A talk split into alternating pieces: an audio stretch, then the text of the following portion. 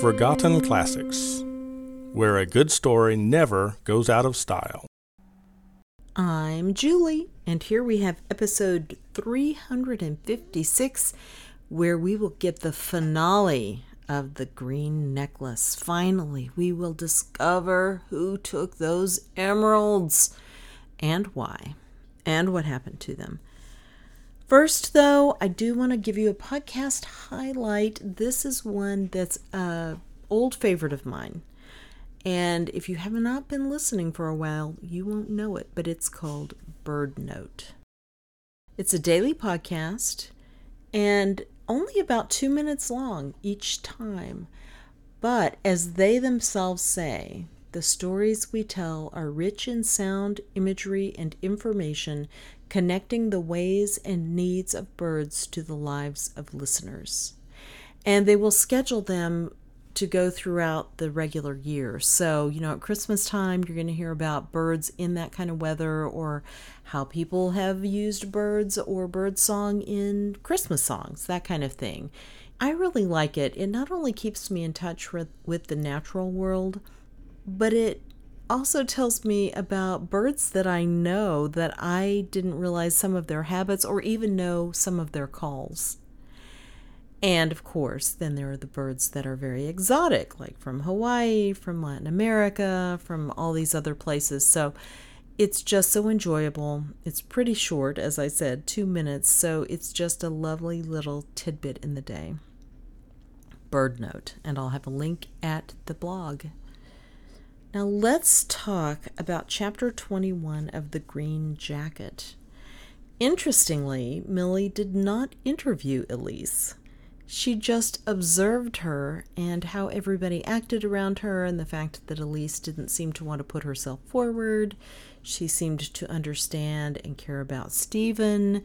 And I thought it was really interesting where she was drawing all these conclusions about Elise's behavior and Mrs. Mason's behavior, Stephen's mother, and Stephen himself, and going, oh, yeah, in a year or two, I see exactly where this is going to go. No problemo. And because Elise seemed like a good type of person, you don't mind that, you know. I also was really anticipating Millie's encounter with Alan Sargent. You could tell from her uh, reaction that when Mrs. Mason says, "Oh, and a good friend of Stephen's is coming too," and she kind of makes sure that she's looking well and all this, and she gets a glad light in her eyes, sort of thing, and you're like, "Oh." But then he's younger than she is, which, you know, these days isn't a big deal, but this book was written in what, 1919? Might have been a big deal. And he proposes and she just turns him down flat, like, oh no, we're friends. And then from the way he reacts, of course, he's disappointed, but you realize he wasn't desperately in love with her. He wanted to take care of her, which almost sounds like a super good friend kind of thing. And I loved her evaluation of, oh, you need this kind of woman, and here's the kind of father you're going to be. And don't we all know those kind of parents where they were really wild when they were young, and so they're super strict on their kids? I loved her analysis. All right, so now we're down to the end of the book.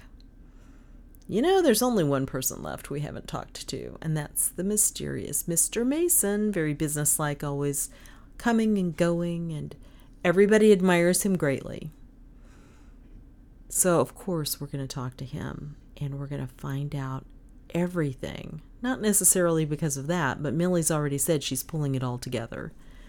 So we've got three chapters, and I will come back at the end so we can kind of finish this mystery up together. Get your knitting, and let's dive in.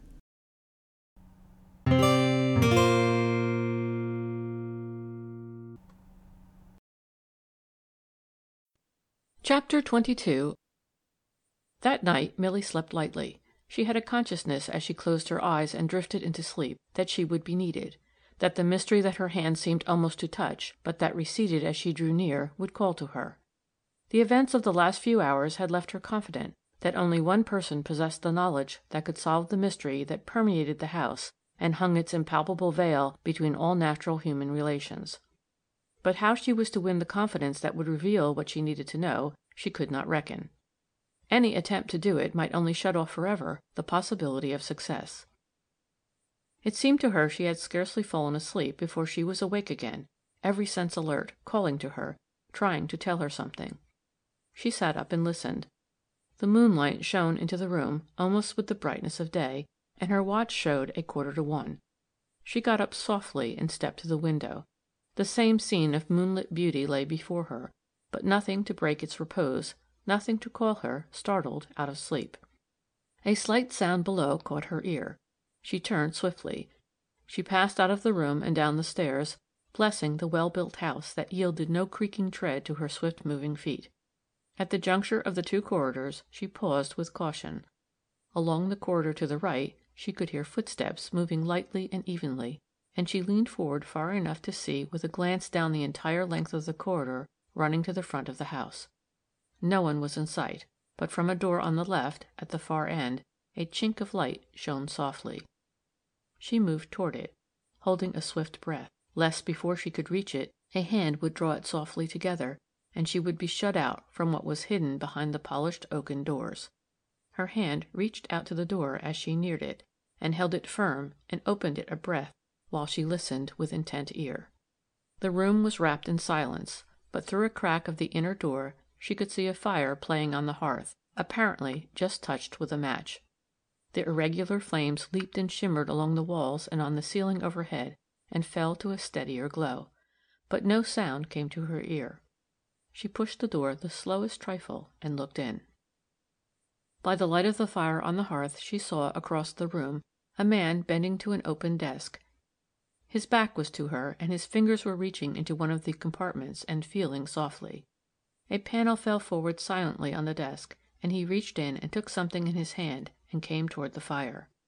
The inner door withdrew noiselessly to a narrow crack, but through it, in the shadowy room, the figure of the man could be seen plainly as he moved toward the fire with the deft movement that had the ease and swiftness of habit. Quietly he seated himself and held out his hands to the glowing flames. The hands seemed to tremble as if he shivered with cold, and the jewels gleamed and shimmered in his fingers. The firelight that touched them lighted up the face bent over them. It was full of sadness, and yet as if held by the charm of the green fire that darted and shimmered in the stones as he turned the necklace slowly in his fingers. Could he be insane? The watchful eyes behind the screening door noted every movement keenly. A kleptomaniac possessed by the jewels? The necklace was very beautiful in the firelight, more beautiful than anything the detective had imagined and the man who held it and turned it this way and that in the light of the flames seemed in some subtle way to possess it by an inner right, almost as if the green fire in his hands wrought spread from the moving finger tips that ran along the jewels and drew it forth from its hidden place. The detective reached back a hand and drew to the outer door softly, turning the key noiselessly in its lock and dropping it into her pocket. Then she pushed open the inner door without sound and stepped into the room and crossed to the figure that bent forward, caressing the jewels with intent look. The back of his chair was toward her, and as she came up she laid one hand on it lightly and touched his shoulder. The figure remained for a single moment immovable, then it turned. The necklace slipped with a clatter to the floor, and his startled glance raised itself to the bending face. It changed to relief. "Oh, it is you!" He looked quickly toward the door. "I did not lock it?" he said incredulously. "No." Her voice was very quiet. She moved to the chair on the opposite side of the hearth. Something in the movement seemed to reassure him, and he bent to the necklace and picked it up and laid it on the table between them, as if it were a trifle of no interest. She did not look at it. His fingers, almost of themselves, stole out along the surface of the table and regained the necklace, and he sank back in his chair with a slight sigh. "I am glad you have come," he said quietly. He was silent a minute, looking broodingly into the fire. "I do not know why you came, but now you are here I think I should like to talk with you a little." "Yes, I saw your open door. I thought some one was in trouble perhaps Mrs. Mason." His face lighted a little. "You have done something for her I cannot understand. I told you how you have helped her. His eyes lifted themselves and studied her face. "There is something restful about you. he said softly. I could trust your face. I need someone to trust. Yes, you can trust me. I shall never tell anyone whatever you may care to tell me. He turned the necklace slowly. This is all wrought in with what I want to tell you. He held it up. Her eyes sought the stones as if for the first time. It is a very beautiful thing, she said wonderingly. Yes. The word was a breath of sigh. He held it toward her. Have you ever seen more beautiful work than that? She took it in slow fingers, and turned it in the light of the fire, and looked at it reflectively, and handed it back to him. He took it with quick fingers, almost as if to protect or to conceal it. She used to wear it, he said. I gave it to her, long ago. He was silent a moment. I am in great trouble and perplexity about her, he said softly, and there is no one I can tell. The words came slowly, as if they hurt him. Could you not tell your son? He shook his head. Not Stephen, he said quickly. He looked at her again. But I have thought. I have watched you with my wife. She likes to have you in the house. You are doing her good. I have not seen her so happy for a long time. She is almost her old self. I should not call Mrs. Mason a happy woman, said Milly thoughtfully. No, but happier, far happier. She seems to be more rested, more at peace. She is glad to have her son at home, responded Milly. Yes. He turned the necklace absently, and his eyes resting on it seemed to follow his thought. It was Stephen's leaving home that hurt her so. She loves the boy devotedly. I have seen that. Why did he go? It is a long story. If I tell it to you, you may see nothing in it. He looked at her musingly. But you are a woman. A woman may understand what I have been helpless to solve. He touched the necklace softly. When I gave this to her, I was the happiest man on God's earth. My husband is a poet, came softly to Milly's ear. He is not like other men. I worshipped her. There was nothing I would not have done for her, or given her. I brought it home one night and found her here by the fire, holding the child, and when I gave it to her I vowed that I would make her happy always. She should have no care that I could keep from her. We would travel everywhere. She should have the best the world could give. She and I and the child. The eyes, set deep in the careworn face, looked out at her with mysterious flaming glance. It seemed to me a wonderful thing had been given into my hands, the happiness of a beautiful nature. His hands were gripping the necklace a little. He held it up. This necklace I clasped about her throat was not more beautiful. They were mine to guard and keep safe. The two were somehow linked in my mind. He looked at her questioningly. Can you understand how I might come to think of it, of the necklace like that? It was not merely an ornament I had bought for her. It was her happiness and her beauty that nothing must harm. Can you understand that I could feel like that about a chain of jewels? Perfectly, said Milly. She must have been very beautiful. Ah, and I said she should never change, he said fiercely. And you have seen her. The mockery in the words touched her face. The necklace is not changed, she said gently. Perhaps Wait. He held up a hand. Wait till I tell you the whole. You shall hear the whole first, before you judge. But she is still beautiful, said Milly quickly. As I know her better, I am coming to think she is the most beautiful woman I have ever seen, though I did not think so at first. I thought her plain, and there was something infinitely sad in her face. But now it seems to me rarely beautiful. He looked at her gratefully. You see it too, he said. I thank God that you say that to me. I have not seen it for a long time. The deep glowing eyes looked into space, beyond her, beyond the room, back through time. Yet for years her beauty was the only thing in the world to me. Wherever we went, people turned to look at her, and I would think, mine, mine. I was like a miser with his gold, only I wanted the world to see my gold, and to know it was mine. He sank back in his chair as if watching the illusion, as if its very evanescence were precious to him. I did not dream then that anything could ever touch the security of my pride in her, that utter possession of her soul that knew her mine. His voice sank to a low note. He roused himself. I do not need to go over it the happiness we lived, her beauty, and her sweetness. It is all bound up in this. It all comes back to this at last. He shook the necklace lightly in his hand, and the stones shimmered in his trembling touch. Until two years ago there was not a cloud in our life. Then one day my son came to me, telling me he was in difficulties. He paused, as if thinking swiftly. I do not need to tell you what the trouble was. It was nothing vitally wrong. He glanced at her hurriedly, though you might think so. He told me he was in debt and might need money three thousand dollars. Of course I promised it to him. I did not happen to have it in hand, nor any collateral I wanted to tie up. I would have to sell something, and I planned to let a parcel of real estate go. But it was rising in value, and I ran over everything available, and the idea of the necklace flashed to me. My wife had not worn it for months. She would not miss it. I made up my mind to use the stones for collateral, but I hesitated for a day or two. The necklace had a special meaning for us. Then Stephen came the next day and said he must have the money at once, and I decided what to do. He looked down at the necklace, handling it softly, passing it through his fingers with a wistful look.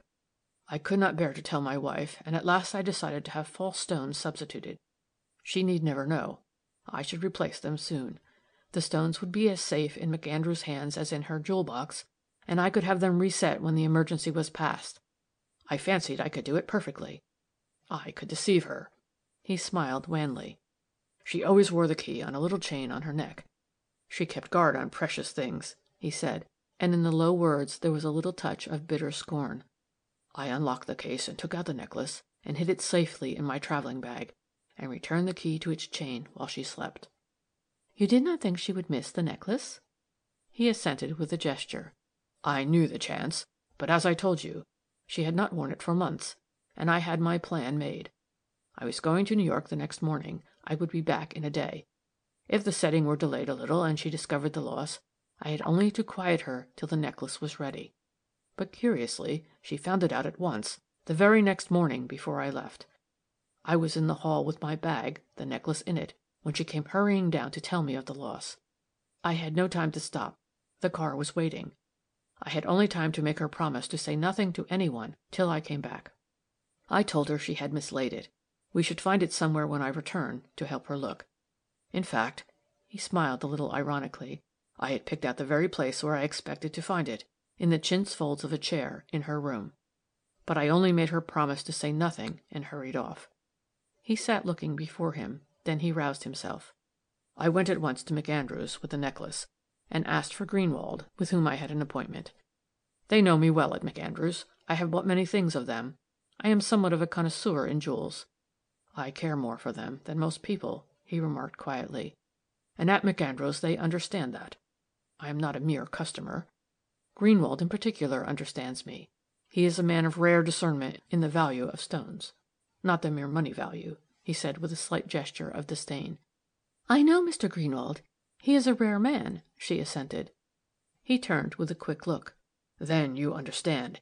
It does not seem to you absurd that I should think of jewels as alive, almost as sentient things.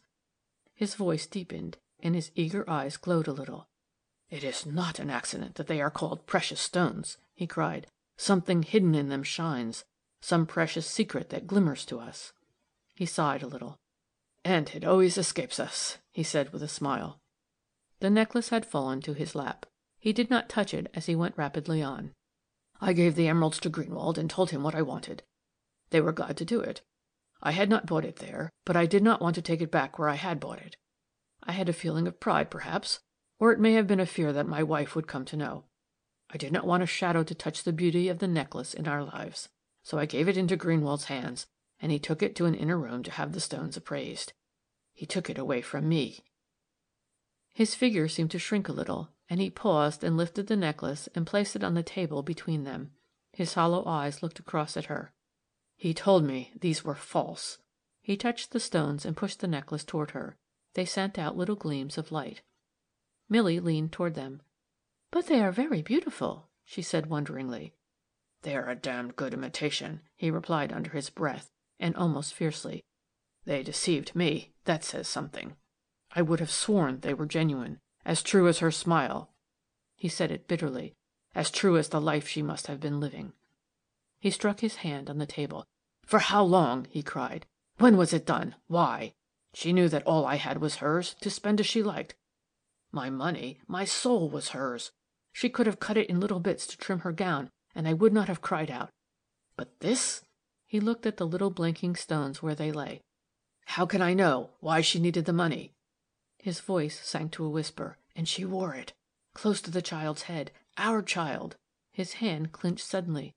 "How do I know even that that the child was mine?" His head dropped forward to the table.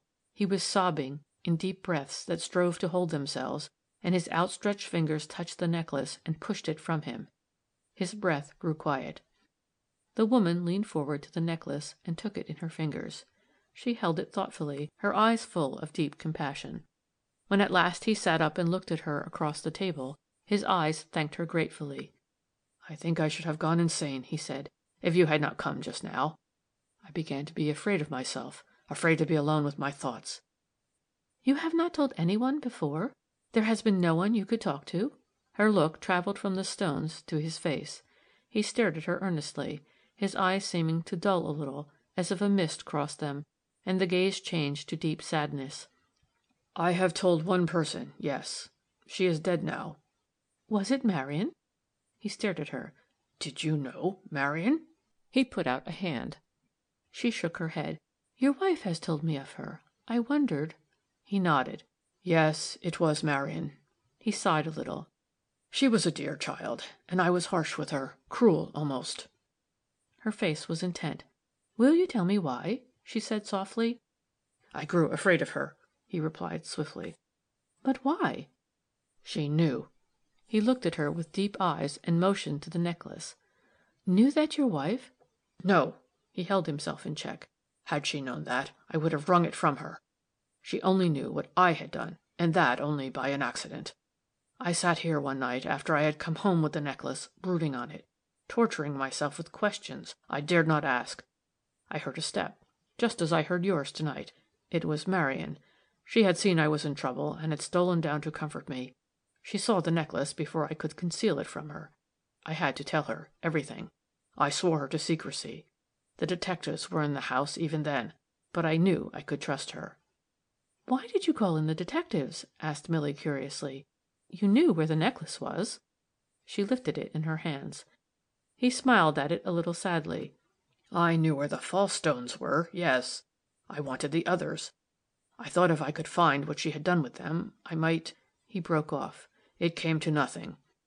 I began to be afraid at last the detectives might stumble on the truth about me and I called them off." "You had not thought that Marian might have taken them?" she asked, slowly. "That she might be suspected?" He stared. "Marian?" He shook his head. "You have never seen Marian," he said, simply. "She was like a crystal gem." He pointed to the stones in her hands. "The emeralds are my wife," he said. "They may deceive, but not the crystal." "She was Stephen's wife," he added, after a minute. "I was almost glad when she went away," he admitted. It was a relief for a little, to my torture, that no one knew. But afterward I missed her sorely. I was glad when the boy told me he was going to her. Now she is dead." He sat brooding on it. "Life is finished," he said, slowly, "for all of us. There's a curse on this house that not even an innocent girl's devotion could remove. Perhaps it is our punishment." His voice sank lower. The words came brokenly. "I wanted to keep her perfect, without change," he whispered and I loved a mirage. It was only a mock love." "Why did you never ask for the truth?" she demanded. "You could have forced her to tell you." She stopped at the little cynical smile in the eyes turned to her. "You have never loved any one?" he said, quietly. "Why, I She flushed a little. "Never," he returned, "or you would know. I wanted to keep the semblance of love." His hand moved to the green stones. "I had these, at least, and sometimes, with the firelight on them, I have been almost deceived." He shook his head. "No, you must not rob me of my mock jewels." He reached out a hand. "I will keep at least the semblance of love." He turned to her almost fiercely. "Suppose I did compel her, stripped the secret bare, exposed her, shivering, to the truth. What have I gained? What have I gained?" he repeated brokenly. She mused on it. "But suppose you give the false ones up yield them, once for all, asking nothing in return?" He regarded her intently. "What do you mean?" he asked almost breathlessly. "Suppose you restored the jewels to her case?" He stared at her. "But they are worthless." "Suppose you try it. Put the case on her toilet table, leave it in plain sight, and the emeralds in it, where they were before." She got up and laid the necklace beside him on the table. "Try it," she said. You have nothing to lose but mock jewels. You may have everything to gain." She moved from him with quiet step. At the door she looked back. He had lifted the necklace and was looking at it with half wistful eyes, and the stones seemed to glimmer mockingly in the firelight. Chapter 23 The sun in the breakfast room was very bright. A little of the brightness reached to the room beyond and touched the gray figure seated there at work. The amber needles went swiftly back and forth through the meshes, and the bent eyes followed the needles intently. If the jacket were to be finished, Millicent knew she must make haste. Already the threads were gathered up, and the unseen hands that guided the pattern were shaping it to a finish. The talk in the library the night before had shown her that her part was nearly done. When she had returned from the library to her room, daylight was already beginning to glimmer through the window. She had thrown back the curtains, and stood watching the change from the mystery of dawn to full sunrise. Below in the shrubbery Birds had broken into singing, and from the grass a thousand shining drops flashed back the light. Emeralds everywhere! She had pressed her hands for a minute over her eyes, shutting them out, her heart lifting a prayer of thankfulness. Then she had bathed and dressed and gone for a walk through the grounds, and had come back to find her breakfast waiting on its tray. They were all late this morning, and she had eaten her breakfast and taken up her knitting. Her thoughts were busy with the lives that belonged to this gracious house, and the mystery that was lifting from it, withdrawing its shadows before the coming sun. Stephen Mason entered the breakfast room and glanced at the empty table with a little look of surprise. He went to the window and stood looking out and waiting, his back to the room. When his father came in, a moment later, he wheeled quickly. "Good morning, sir. I thought it was mother coming." He went to the table and drew back his father's chair. The older man accepted the courtesy with a little nod. There were dark circles under his eyes, and the eyes were heavy from lack of sleep. The straight shoulders seemed to stoop a little as he came forward. The son was looking at him with solicitous glance. "Did you rest well, father?" The man assented with quiet look. "I rested, yes." He waited a minute. "I rested, but I did not sleep. I got to thinking. Your mother is late this morning." He glanced across to the empty place. "Shall I speak to her? She's never late." "No. He held up a hand as the son made a little move. "Don't go," he said. "She will be down directly. I stopped at her room, to leave something for her. She was in the dressing room. She told me through the door she was almost ready, and said not to wait for her." The son seated himself. "Will you have an orange, sir?" Oswald Mason reached out for the fruit and laid it on his plate, and looked down at it with absent gaze. He took up the paper from beside his plate and put it back unopened. His hand seemed to tremble a little and hesitate. He turned quickly to the opening door. Halfway across the room his wife was holding out her hands piteously. In the open jewel box the necklace flashed to him. "Oswald!" she cried. "My necklace! It has come back! Some one has put it back! It is here!" He sprang to her, and leaning on him she came to the table, and they stood looking down at the jewels lying in the box. Suddenly she sank into a chair, great sobs shaking her, and the man stood looking down at the broken figure. The son had not moved from his place. He seemed to watch some strange, inexplicable scene in which he had no part, and to which he had no clue. The woman raised her head and looked at his father. The tears lay unheeded on her lifted face. "That poor child!" she said slowly. "That poor child!" The face quivered and dropped again to her arms, and over the bent head the son's glance sought his father. The man made a little imperious gesture of negation and stooped to her. He did not speak. Only his hand, resting on her hair, stroked it gently. She lifted her face at last. A quiet shudder went through her, and she laid her hand on the box, and lifting the stones, held them toward him. "They are false," she said quietly. He did not speak. His hand held itself tense and waited. She looked down at the jewels, speaking hurriedly, as if urged by some inner need. "I sold the others our emeralds. I pawned them to get the money for Stephen." The son started with quick motion, but again his father's hand restrained him. "Wait," he said quietly. Her voice was very low. "I pawned them, and I thought Marion was a thief." She said the ugly word clearly, and seemed to stare at it. "Marion a thief! How could I?" Her husband bent to her as if the low voice must deceive him. He searched her face swiftly. "You thought that Marion took your emeralds?" he cried. "She why, it was I I who took them. he said gently. You? But why? To pay Stephen's debts, he answered. I wanted the boy to have another chance. Start fair once more. I knew I could replace them later. You would never know. It might mean the boy's life. Then, when I took them to McAndrews, they told me they had already been reset, and these were only baubles. He moved his hand to them contemptuously. Yes, I had them put in at Daggett's, where you bought them for me. She raised her hand to draw his face to hers. Where you bought them for me, she repeated tenderly. He looked at them thoughtfully. Suppose I had taken them to Daggett's. Would they have told me, I wonder? Oh, no, they were my own. They saw you give them to me when you bought them. I swore them to secrecy. They would never tell.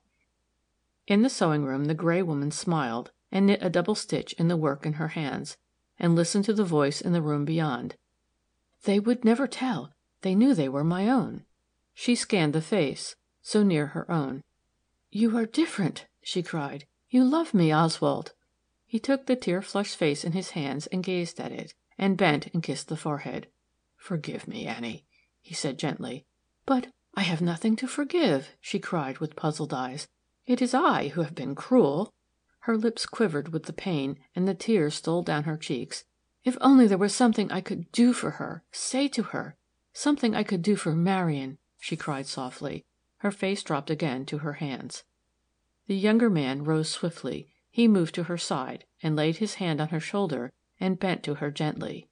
Mother, there is something you can do for her, and for me. She looked up, breathless. There is a little child, her child and mine, that needs your care. Then the woman broke into sobs, deep and silent, as if all the bitterness of life were breaking up in her. In the sewing room, Milly knitted a stitch, and another, and drew out her needles and dropped them softly into the basket beside her. The green jacket was done. Chapter 24 Tom Corbin looked up as she came in. See here, Milly, I've been thinking about what you said. Sit down. You look tired, he added kindly. She took the chair he offered. What was it I said? she asked. The other day, you know. Tom nodded. The other day? Her brow wrinkled. What was it she had said to Tom the other day? It seemed to her it was months, years, since she had seen Tom. He regarded her kindly. You said sin was a disease, he quoted impressively. Yes, well, it is. She leaned back in her chair. She had placed her green jacket on the back, and it made a comfortable rest for her head. Tom looked at her expansively. I believe you're right, he said. It sounded all foolishness to me then but it's kept coming back, till I've got a hunch you may be right, you know." She smiled a little wearily. "If it's really a disease, we ought to be able to cure it," he said thoughtfully. "We can." "And prevent it," he added. She sat up. The tired look left her face. "We can, Tom," she said swiftly. "And it's better worth doing than anything in the world." "Yes. How would you begin?" he asked cautiously. "I'd like to begin with their ancestors," she laughed. Most of them come of lying and thieving stock, or, anyway, from ancestors that have a taint of white lies in their blood. All this experimenting with white mice and black mice is well enough," she said quickly. "But what if two white liars marry, and all the descendants with black hair are black liars?" Tom laughed out. "Go on," he said. She nodded. "Why don't we take hold of things a little nearer by? We clear up the slums, but we don't touch the slums of their minds. We're cowards. We don't dare teach morals in the schools. What children need in school is not so much practical arithmetic; they need a little practical living. You had examples when you went to school, I suppose, about buying bonds at so much and selling at so much, and what per cent did you make?" She glanced at him. Tom grinned. "I just guess I did." "It was a green book we studied 'em out of," he said thoughtfully. "Ever need them since?" asked Milly quietly. "Lord, no. I don't buy and sell. I pay Baker to do it for me." "If you had had exercises in lying, it would have been some use to you, perhaps." Milly's eyes were dreaming. "Exercises in lying!" retorted Tom. "I didn't need 'em." "Yes, you did," said Milly. "You don't half know how to lie. You're a regular bungler at it. You could call them exercises in truth if you wanted to, but lying would sound more attractive to a boy." "You bet it would," said Tom. "Or a man, either he added. "It's a little stupid, I think." Milly was threshing it out. "Not to use a thing a boy is as keen about as he is about lying, to help educate him with." Can't you see a class of boys that have been going to sleep over fractions just coming all alive over an exercise in practical lying?" Tom chuckled. "Let 'em try it for a while," said Milly. "Let 'em watch out for lies for a day. See how many examples, different kinds, they can bring to class the way they bring flowers. The one that brings the largest collection has his name on the board, or has a badge to wear home." "I say," said Tom. His face considered it. "Watch folks around 'em their fathers and mothers?" Milly nodded. "Everybody the minister, the grocer, the newspaper reporter." "Whew!" whistled Tom. "That's their real education, isn't it?" said Milly. "That's what they're doing every day, blundering along by themselves, while we teach them how many bricks it takes to build a wall six feet high, allowing a quarter of an inch for mortar and ten bricks to a row." Her voice was filled with the scorn of it. Tom laughed out. "We spank them for telling lies, and hush them up. So they learn to lie in secret. It's disease," said Milly, "shut up inside 'em. We ought to air it out, bring it into the light and put truth alongside it. Show 'em the big and beautiful things that men have done together by being square. Send a class down to study that bridge on Water Street that was put up by Jobbery ten years ago. There isn't a boy seven years old that can't see what's happening to it. Instead of having them work out how many tons of concrete it takes for the foundation, let them ask a few questions as to how much concrete can be adulterated and stand up, and how it feels to live in a city where everybody cheats all he can. Talk about lying!" she said with a quick flash of indignation. "Boys love the truth. Look how they play their own games on the square. They have to, bless them. They save their lies for grown ups. Most of them. They watch us and think that's the way we'd like to play the game." She was looking at him severely, and he nodded with a little look of guilt. "Once let 'em get the idea," she went on, "that lying and telling the truth is a kind of game, that goes on all the time everywhere, and every time you sneak you lose a point, and every time you're on the square you make one, and you've got 'em. "So you have," assented Tom, with a little thoughtful laugh. "But it won't work." "You're a back number," said Milly mildly. She closed her eyes and leaned back in her chair. She had had her say, and it had rested her a little, but she was very tired from the strain of the last few days. Tom looked at her compassionately. "How about the Mason emeralds?" he suggested. "You haven't found anything, I suppose?" He was looking at her cynically, with a little superior smile. Milly's theories were all right but he liked to remind her now and then that it was facts that counted. "Didn't find anything?" he repeated. She shook her head. "Nothing to speak of," she replied. "I told you you'd never find the Mason emeralds," he chuckled softly. "Yes, you told me." She sat before him, looking a little meek and very tired. He regarded her with kindly, tolerant eyes. She seemed suddenly, to his masculine gaze, a frail, pathetic little thing. He felt a swift rush of impatience at the foolishness and the invincible spirit of it, of all women, never knowing when they were beaten. "See here, Milly, you're used up." "I am a little tired. I believe I am tired." She relaxed in her chair and leaned her head against the green jacket that hung across the back. The soft wool touched her cheek. The cheek was a little pale. Tom glanced at the pallor of the cheek, and got up and went to the cupboard and mixed something and brought it to her. "Drink that," he commanded. She looked at it doubtfully. "Do you think I need "Drink it," said Tom. She drained the glass meekly and returned it to him. He sat looking grimly at her tiredness. "I told you you'd never find the Mason emeralds," he commented, swaggering a little. "I have not seen even a glimmer of the Mason emeralds," she assented soberly. He gazed at her compassionately and judicially, and his face softened. She was very small and frail.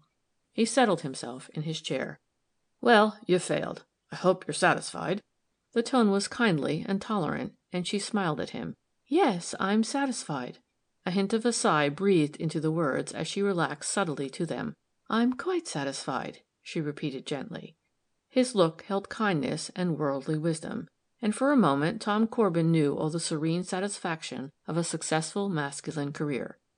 Then, slowly, something penetrated his complacency a softening pity held him and suddenly, before he knew or could stem the tide, the pity was overflowing its bounds, changing to a mysterious force that swept him like a leaf on the wind. Like a mere speck of dust in a whirling cyclone, he and his importance were hurled forward, borne in a mighty rush of desire to protect and care for the fragile figure sitting so quietly before him. Tom Corbin gripped the arms of his chair, and little beads of perspiration came to his forehead. He took out his handkerchief and removed them softly. He glanced at the gray figure almost hostilely. But the softness of the pose and the tired lines of the figure melted him like wax. He leaned forward. "Milly!" he said. She opened her eyes. She seemed to have been half dreaming. It was very restful in Tom's office, in spite of the clatter in the rooms beyond and the noise of the street. Her open eyes gazed at him inquiringly. "Yes?" she said. He got up and went to the window, and stood for a minute looking down on the hurrying street. He wheeled and came straight to her and stood before her firmly. "Will you marry me, Milly? I want you to." He said it simply. She sat up and pushed back her hair a little.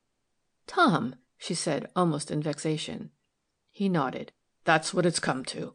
I did not expect it." He laughed a little grimly. She got up from her chair. "I must go," she said hurriedly. "Not till you give me your answer." He moved between her and the exit, and she looked at him with eyes in which the tears were very near the surface. "Tom," she said protestingly, "I am so tired." He nodded. "That's why I asked you. I want to take care of you. Don't you see, Milly?" He held out his arms in an awkward, tender gesture. "Don't you know how you need me?" She looked at him severely, almost sternly, and after a moment the arms dropped to his sides. "But you do need me," he said stubbornly. She moved toward the door. He no longer stayed her. His glance followed her quietly. "When may I come and see you, Milly? You must give me an answer, you know." There was something strong in the quiet assurance of the words, but the tone had lost a little of its happy protectiveness. She looked back to him almost wistfully, it seemed. "Come when you need me on business," she replied, and with that she left him. It was an hour after she had gone that Tom found, fallen on the floor by the chair where she had been sitting, the green jacket. He stared at it, and took it up and held it at arm's length. Then he smoothed it gently and smiled. He would have to send it back, or carry it to her himself. He stood looking down at the green folds. He could see Milly, the way she would look when she took it from him. He could see her put it on. The gray figure wrapped in its warmth seemed to stand before him and as he gazed at it, his hands almost of themselves seemed to reach out to something. There was no pride in the gesture, only a half unconscious need in the hands that reached out and fell to his sides.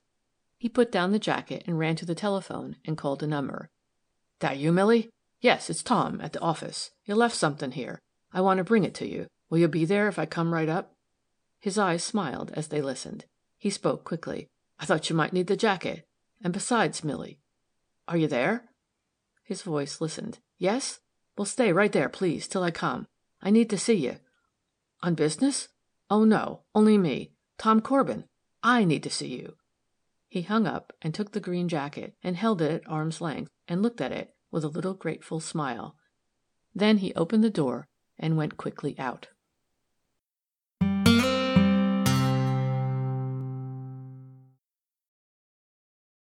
Okay. So, as I said, if only any of these people had talked to each other. But let's face it, they all had a lot of huge secrets. You know, the husband's afraid the wife is playing around on him. The son has taken all this money, which everybody keeps going, oh, that wasn't a big deal. And I'm just like, it was a huge deal. And by the way, look what happened to your family because of it. Because everybody kept acting like it wasn't a big deal. Although it looks like Stephen has mended his ways, and now his little child will come home and be in that house where his mother, who adores children, can take care of her. And you know, it's uh, it's too bad for that poor girl who died, but here we are. I did find it interesting that you know the husband and wife had a totally different look at what the emeralds were to their marriage. For him, they represented the spirit and soul of their love for each other. And for her, she knew the husband felt something like that, but she said, You know, you gave them to me, they were mine. And it was her right to sell them to take care of the son. So I really did like the way it showed all these different points of view, which, from those people's points of view, of course, were totally reasonable. And I think it's something that's not that common for a mystery back then, at least that I've discovered. So I really did enjoy it. I also really loved Tom Corbin wanting to marry Millie. Just going, well, it's no good. You won't be my partner. I know what I wanted the whole time. I want you to marry me. And they leave the door open for that. He takes the green jacket and off he goes. I've got my fingers crossed. I know there are two more of these mysteries that I cannot find anywhere. I'm hoping that the LibriVox reader who read this one will eventually come up with those two also. I would love to hear more of Millie's adventures. I really especially admired the way she kept confidentiality. When she tells Mr. Mason, I will not tell another soul you can tell me anything, She's not kidding. She means it. She does it. She doesn't feel like she has to show off to anyone.